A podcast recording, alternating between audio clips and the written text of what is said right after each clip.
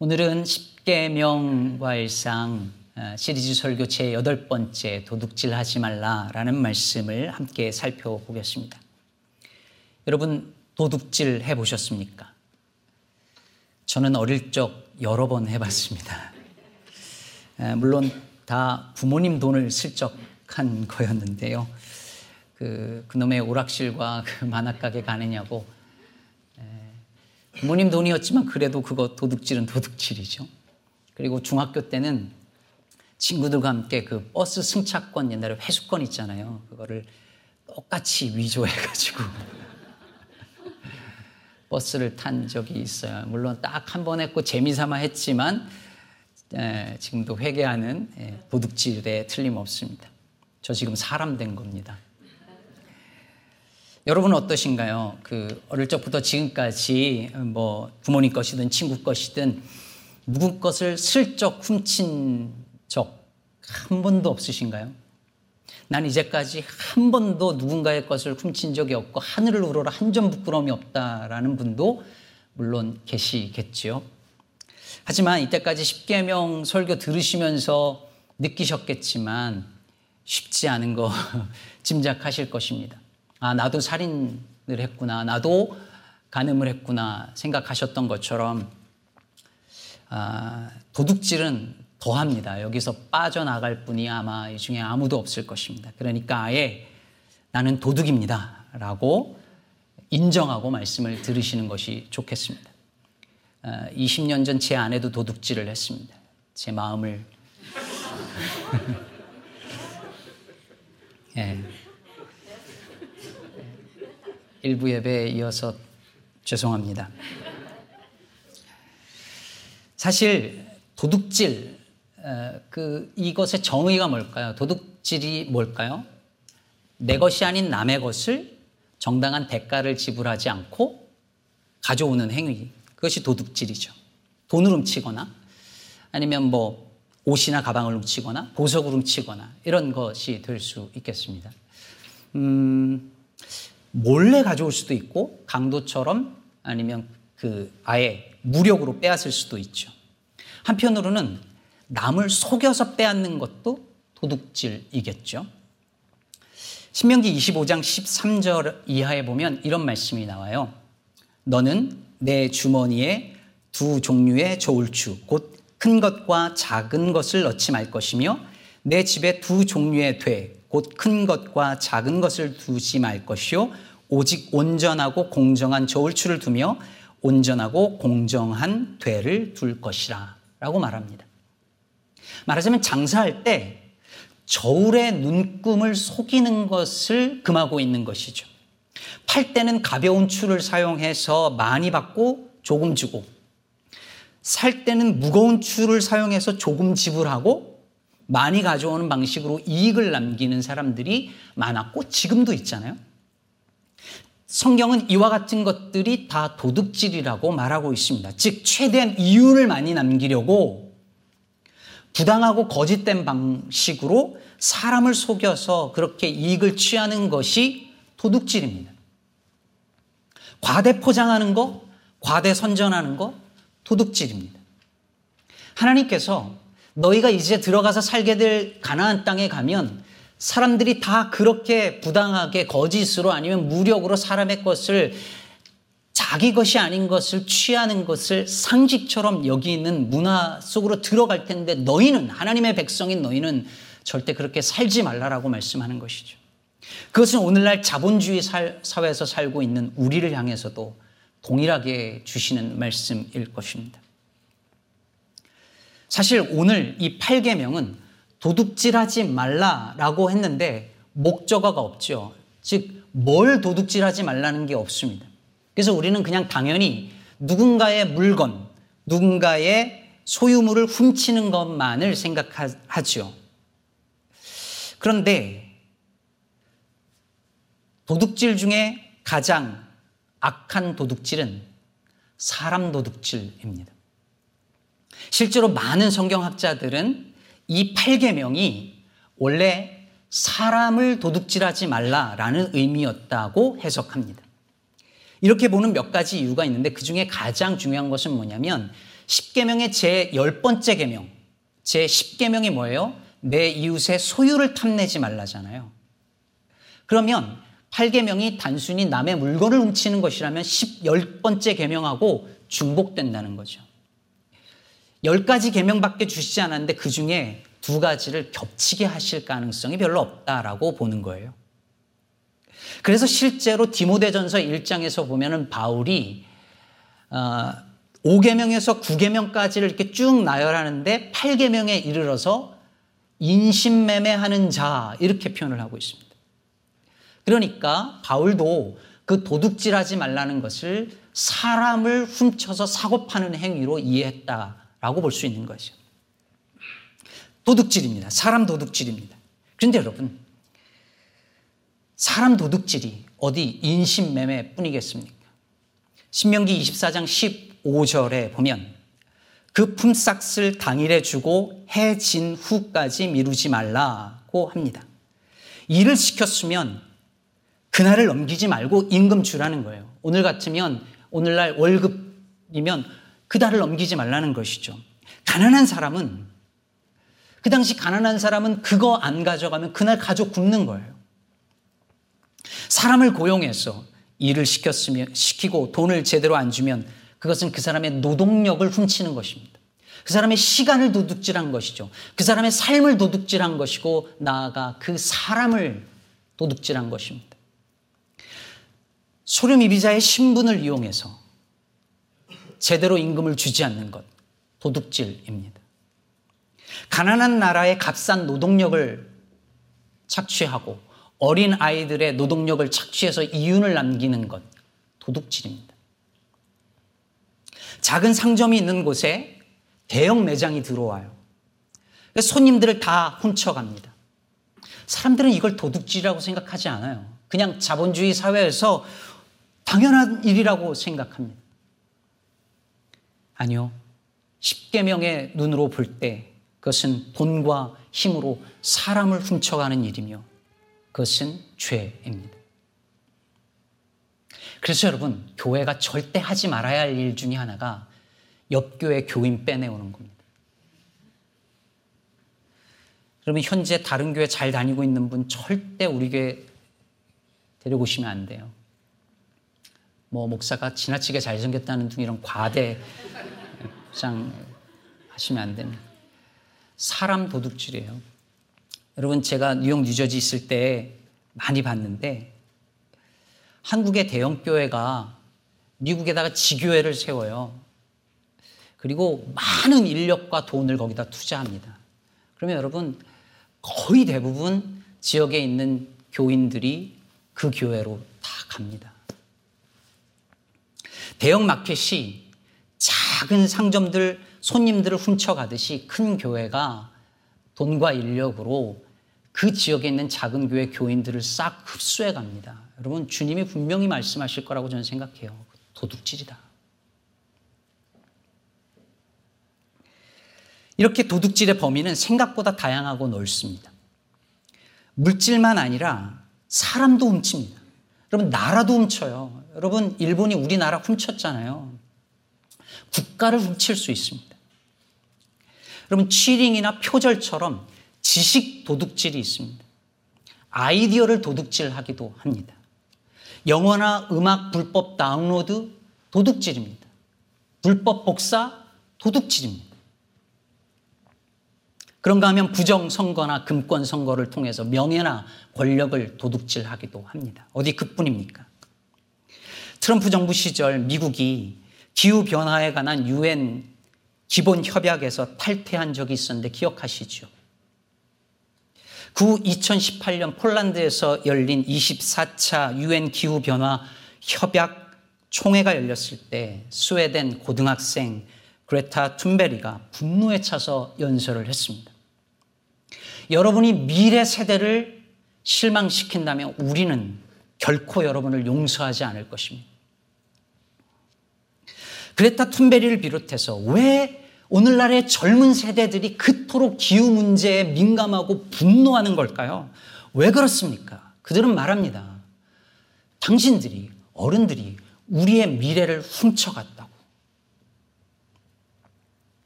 그렇지 않습니까? 기후 문제를 대수롭지 않게 여기며 생태계를 파괴하는 우리는 지금 우리 자녀들이 숨쉬고 살 공기를 도둑질하는 것이고, 우리 자녀들이, 우리 손주들이 먹고 살 물을 도둑질하는 것이고, 살아갈 삶의 터전을 도둑질하는 것이고, 그들의 미래를 도둑질하면서 살고 있는 것입니다. 결국 우리는 이 계명에서 자유로울 수 없습니다. 알게 모르게 수도 없이 도둑질을 했고 도둑질 당하며 살고 있습니다. 이 세상 자체가 그야말로 도둑의 소굴이지요. 그래서 루터는 만일 도둑을 죄다 교수형에 처한다면 이 세상은 순식간에 투, 텅 비게 될 것이라고 말했습니다.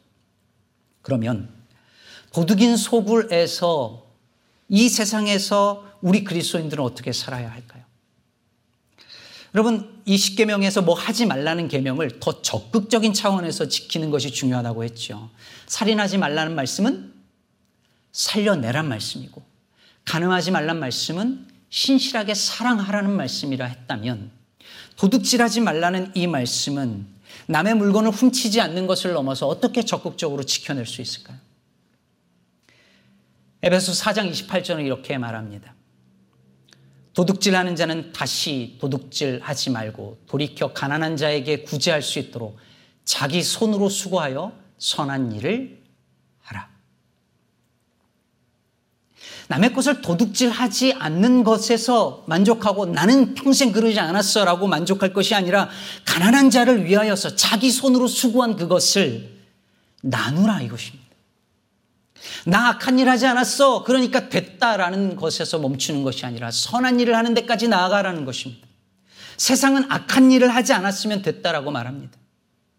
세상은 악한 일을 하면 죄라고 말합니다. 그러나 성경은 선한 일을 하지 않으면 죄라고 말합니다. 여러분, 도둑질이 뭐죠? 내 것은 내 것이고 네 것도 내 것이다. 이게 도둑질이죠. 우린 그렇게 하지 않아요. 우리는 어떻게 해요? 내 건 내 것이고 네 건 네 것이다. 그렇죠. 근데 그리스도인은 거기서 멈추지 않아요. 그리스도인은 나의 것이 너의 것 되는 것까지 나아갑니다. 왜 그렇습니까? 내게 있는 것 중 그 어느 것 하나라도 사실은 내 것이 아니고 하나님께서 내게 주신 선물일 뿐임을 우리는 믿기 때문입니다. 오늘 읽은 사도행전 이 장 사십사 절 이하에 보면, 믿는 사람이 다 함께 있어 모든 물건을 서로 통용하고 또 재산과 소유를 팔아 각 사람의 필요를 따라 나눠주며 라고 합니다. 여러분, 머릿속에서 이 초대교회 모습을 상상해 보시죠. 도둑질하는 것과 정반대의 풍경이 펼쳐지고 있습니다. 타인의 것을 훔치는 것이 아니라 내 것을 타인에게, 형제에게, 이웃에게 나누어 줍니다. 아무도 자기 물건을 자거, 자기 것이라고 주장하는 사람이 없었다고 사도행전 사 장은 말하고 있습니다. 그런데도 그 안에 기쁨이 넘치고, 그 모습을 보면서 사람들이 그 교회를 보면서 칭찬을 하고 하나님께 영광을 돌렸다 했습니다. 하나님 나라의 모습이 어떤 것인지를 그 교회가 보여줬습니다. 가나안 땅에 들어가서 하나님 나라 백성은 어떻게 살아야 하는지를 말씀하셨는데, 그것을 초대교회에서 적극적인 방식으로 이미 살아냈던 것이죠. 도둑의 소굴인 세상에서 교회는 그리스도인은 어떻게 살아야 하는지를 보여준 것입니다. 타인의 것도 내 것으로 삼고 싶어하는 세상에서 그리스도인은 내가 수고해서 벌어들인 이것도 내 것이 아니라 하나님이 내게 주신 선물이므로 필요한 이들과 나누어 쓴다라고 믿는, 그리고 실천하는 사람이어야 할 것입니다. 사랑하는 여러분, 그러기 위해서, 그렇게 하기 위해서 우리에게 꼭 필요한 것이 있는데, 그것은 감사하는 마음입니다. 사람들이 왜 도둑질하고 부정한 방법으로 돈을 벌고 어떻게든 더 이익을 남기려고 그렇게 길을 쓰고 수단과 방법을 가리지 않고 이윤을 남기려고 할까요? 너무 당연하시오. 지금 내게 있는 것을 자족하지 못하고 감사하지 못하기 때문입니다. 추수감사절 시즌이 되면 김현승 시인의 감사하는 마음이라는 시를 떠올립니다. 이 시의 마지막 연을 여러분 혹시 기억하실지 모르겠습니다. 감사하는 마음, 그것은 곧 아는 마음이다. 내가 누구인지를, 그리고 주인이 누구인지를 아는 마음이다. 내가 누구인지, 그리고 내 삶의 주인이 누구인지를 아는 사람은 감사한다는 것이죠. 감사할 수밖에 없다는 것이죠. 여러분, 도둑질 중에 가장 심각한 도둑질이 뭘까요? 오늘 김장로님이 제 설교를 미리 듣지도 않으셨는데 같은 마음으로 기도하셨는데 하나님의 영광을 도둑질하는 것이죠. 하나님의 것을 도둑질하는 것이죠. 근데 여러분, 이 가장 심각한 도둑질이 여러분 인류 최초의 도둑질이었다는 것 아십니까? 아담과 하와가 선과 악을 알게 하는 나무 열매를 다 먹었습니다. 여러분, 그냥 먹은 것이 아니라 하나님이 금한 것을 훔쳐 먹었습니다. 도둑질이었습니다. 그런데 여러분, 그냥 열매 하나 먹은 것입니까? 아니요. 뭘 훔치려고 한 것입니까? 뱀이 이걸 먹으면 하나님과 같이 될 수 있다는 말을 해 먹었습니다. 그렇다면 뭘 훔친 것입니까? 뭘 훔치려 한 것입니까? 하나님의 자리를, 하나님의 영광을 훔치려 한 것이죠. 여러분, 내 인생의 주인의 자리는 하나님의 것인데 그 자리에 내가 앉을 때 하나님의 것을 도둑질하는 것입니다. 내 가정과 내 사업과 내 인생의 계획의 주인은 하나님이신데 그 주인 자리를 훔치는 것, 바로 도둑질입니다. 그러므로 사랑하는 여러분, 감사는 우리가 살아가는 어떤 인생에 있어서 하나의 기술 정도가 아닙니다. 감사는 우리가 누구인지를 보여주는 증거입니다. 내가 은혜 받았다고 진실로 믿는 사람은 감사합니다. 내 삶의 주인이 예수라는 것을 믿는 사람은 감사합니다. 산다는 것이 선물임을 믿는 사람은 감사합니다. 내, 내가 지금 가지고 있는 것, 내가 누리는 것, 내 곁에 있는 것이 당연한 것은 하나도 없다는 것을 아는 사람은 감사합니다. 그래서 어느 신학자가 말하듯이 예수를 믿는다는 것은 곧 감사할 줄 안다는 것입니다. 한때 이런 생각을 한 적이 있었어요. 힘든 상황 속에서 너무 힘든데 그 속에서 막 감사의 조건들을 막 굳이 찾아내는 거, 그거 그냥 자기 최면 아닌가? 긍정적 사고방식의 아류 아닌가? 세상이 이렇게 힘들고 불의한 일들이 넘쳐나는데 감사만 하고 앉아있는 거 무책임하고 이기적인 거 아닌가? 이런 생각했습니다. 근데 크리스틴 폴의 공동체로 산다는 것이라는 책을 읽다 보니까 저같이 생각하는 사람을 향하여 뭐라고 진단하냐면, 그건 좀 길어요. 증후군인데, 엘살바도르에 지진이 났는데 어떻게 날씨가 좋다며 하나님을 찬양할 수 있는가라는 이름의 증후군이랍니다. 그러니까 날씨가 너무 좋은데 아, 감사하려다가 아, 엘살바도르에 전, 지진이 났는데 어떻게 내가 감사하며 살아. 먹을 것을 풍족하게 먹으려고 감사하다가 아, 저기 못 먹고 사는 사람들인데 내가 어떻게 감사해. 짓누르는 거지. 여러분, 세상이 어떻게 되든 나만 괜찮으면 감사하다고 여기는 거 분명히 문제예요. 불의한 일들이 저지르는데 눈 감고 감사하는 거 문제이겠지만, 그렇다고 정의에 대한 관심이 우리 일상의 그 작은 것들에 대한 감사, 그것을 빼앗아버리고 그 감사가 주는 유익과 기쁨마저 놓치게 만들어서는 안 된다는 말이죠. 오히려 삶의 평범한 것들에 대한 감사가 정의를 향한 그 길고 지난한 싸움을 싸울 수 있게, 싸울 수 있게 힘을 북돋아준다는 말입니다. 실제로 감사는 세상을 이기는 힘입니다.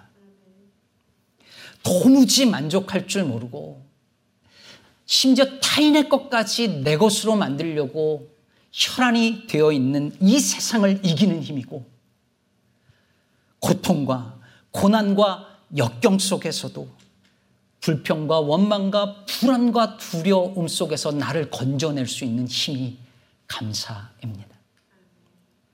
그래서 사랑하는 여러분, 그 어떤 경우에서라도 도둑질 당하지 말아야 할 것은 감사하는 마음입니다. 지금은 한동대 교수인 이지선 자매님의 지선아 사랑해를, 이 책을 많이들 읽으셨을 거예요. 설교를 준비하다가 문득 책장에서 그 책이 보여서 꺼내서 다시 읽었습니다. 저자로부터 직접 사인받은 책인데, 음주운전자가 낸 그 교통사고로 온몸에 화상을 입고 차마 상상조차 못할 고통 속에서 하루를, 하루를 그렇게 수년을 살아간 그녀의 이야기가 이미 아는 이야기인데도 참 가슴 아프게 다가왔습니다. 몸에 이식했던 피부들이 약해져서 아침마다 이불과 함께 살점이 뚝뚝 떨어져 나가고, 화상으로 눈을 감을 수 없는 상태에서 항상 눈을 뜨고 자야 하니 안대를 가리지 않으면 잘 수가 없고, 그렇게 아침에 일어나면 눈에서 진물이 뚝뚝 떨어지고, 그런 딸에게 엄마는 식사 때마다 붕대 사이로 흘러내려오는 진물이 밥알과 함께 입으로 들어가는 것을 보면서도 그 밥을 딸의 입에 넣어 줄 수밖에 없었던, 우리가 상상할 수 없는 고통 속에 그렇게 세월이 흘러갑니다. 이런 상황이라면 누구라도 내 인생을 도둑 맞았다라고 느끼지 않을까요? 내 젊음을, 내 인생을 통째로 도둑 맞았다라고 느끼지 않을까요? 그런데 그녀는 엄마의 제안에 따라 하루 한 가지씩 감사할 거리를 찾기로 합니다. 처음 숟가락을 잡고 입에 밥을 넣어, 넣을 수 있게 되었을 때 감사했고, 손에 피가 나도록 안간힘을 써도 할 수 없었는데 손잡이를, 문고리를 잡고 문을 열었을 때 감사했고, 처음으로 입을 다물 수 있게, 있게 되었을 때 감사했고, 가족들과 눈을 맞추고 목소리를 들을 수 있음에 감사했습니다. 그리고 이런 매일의 감사 찾기가 그 캄캄한 터널을 지날 수 있게 해주었고, 광야의 길을 만드신 분의 손길을 느낄 수 있었다고 고백합니다. 그리고 이렇게 말합니다. 저는 덤으로 살고 있습니다. 덤은 그런 것입니다. 내가 사과 한 개를 샀는데 주인이 그날 장사가 잘 되었는지, 내가 단골 손님이어서든지 하나 더 얹어주는 게 덤입니다. 그런데 그 덤으로 얹어준 사과가 조금 뭉그러졌거나 깨져 있다 하더라도 그것은 공짜니까, 덤이니까 고맙게 받는 게 덤입니다. 이것이 제 삶이 감사일 수밖에 없는 이유입니다. 이런 감사를 누가 나이브하다, 비현실적이다 말하겠습니까? 그런데 사랑하는 여러분, 생각해보면 제 삶도 덤입니다. 그리고 여기 우리 중에 누구라도 덤이 아닌 인생을 살아가는 사람이 누가 있겠습니까? 죄와 허물로 죽었던 우리를 그저 예수 그리스도 믿는다는 것 하나로 구원해 주시고 새 생명 덤으로 주신 그 은혜 받아 누리며 살아가는 사람들이 우리 아니겠습니까? 인생이 덤이라는 것, 산다는 것 자체가 선물이라는 것, 그것을 할 때 우리는 도둑질의 죄를 짓지 않을 수 있습니다. 남의 것을 함부로 취하지 않는 것을 넘어서서 내 것을 내 것이라 주장하지 않고 내 것을 누군가를 위하여 나누는 삶을 살 수 있게 됩니다. 그것이 하나님 나라의 모습이 어떠한가를 보여줬던 초대교회 성도들의 그 교회의 모습이었습니다. 그리고 그것이 우리 모두의 모습이 되어야 할 줄로 믿습니다. 인생을 통째로 도둑맞은 것 같은 상황이 올지라도 사랑하는 성도 여러분, 절대 잊지 말아야 할 것은 감사하는 마음입니다. 그것을 온몸으로 보여줬던 욥의 고백을 읽어드리며 말씀을 맺겠습니다. 내가 모태에서 알몸으로 나와 싸운 즉 또한 알몸이 그리로 돌아가올지라. 주신 이도 여호와시오 거두신 이도 여호와시오니 여호와의 이름이 찬송을 받을지니이다. 기도하겠습니다.